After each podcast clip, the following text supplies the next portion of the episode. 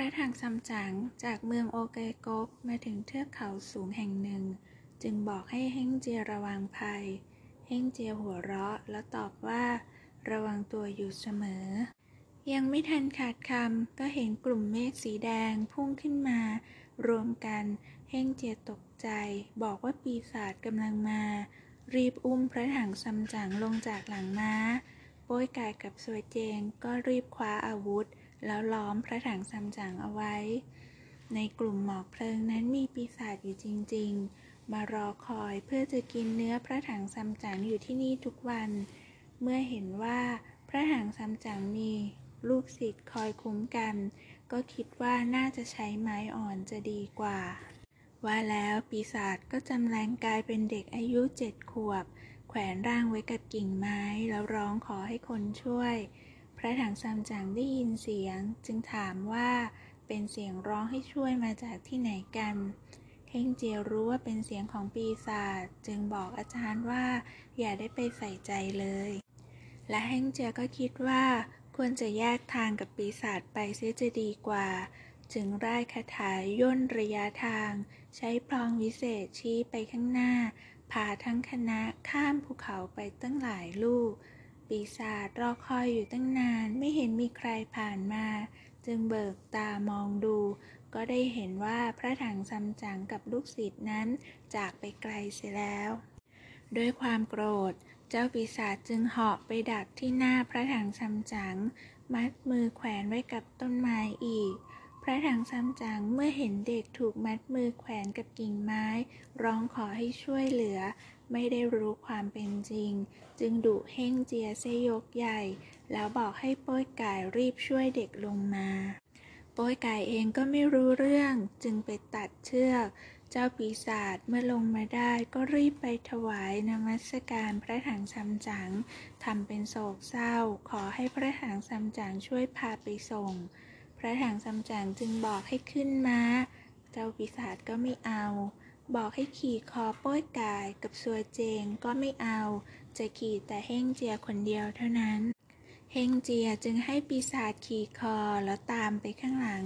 กำลังคิดอยู่ เจ้าปีศาจก็ใช้แรงมหาศาลถ่วงลงมาจะทับ เฮงเจียรู้สึกอึดอัดใจ จึงเหวี่ยงปีศาจ เจ้าปีศาจจึงเร่งตัวกระโดดขึ้นไปบนอากาศ แล้วเมื่อมองลงมาก็คิดว่า ควรจะจับพระถังซัมจังไปเสียก่อน แล้วก็บันดาลให้เกิดพายุพัดกระหน่ำจนโป้ยกายกับซัวเจงต้องหลบหน้าและเอามือปิดตา ปีศาจจึงอาศัยจังหวะนั้นตะครุบตัวพระถังซัมจังไปทันที เมื่อพายุสงบลง โป้ยกายกับซัวเจงโงหัวขึ้นมา แต่ไม่เห็นอาจารย์เฮงเจียก็บอกไปว่าไม่ต้องเรียกหาหรอก เจ้าปีศาจที่แขวนตัวกับต้นไม้นั้นจับอาจารย์ไปซะแล้ว แล้วทั้งสามก็เดินตามหาอาจารย์ เป็นระยะทางถึง 70 ลี้ แต่ก็ไม่พบร่องรอยใด ๆ เฮงเจียร้อนใจมาก จึงกระโดดขึ้นไปบนยอดเขา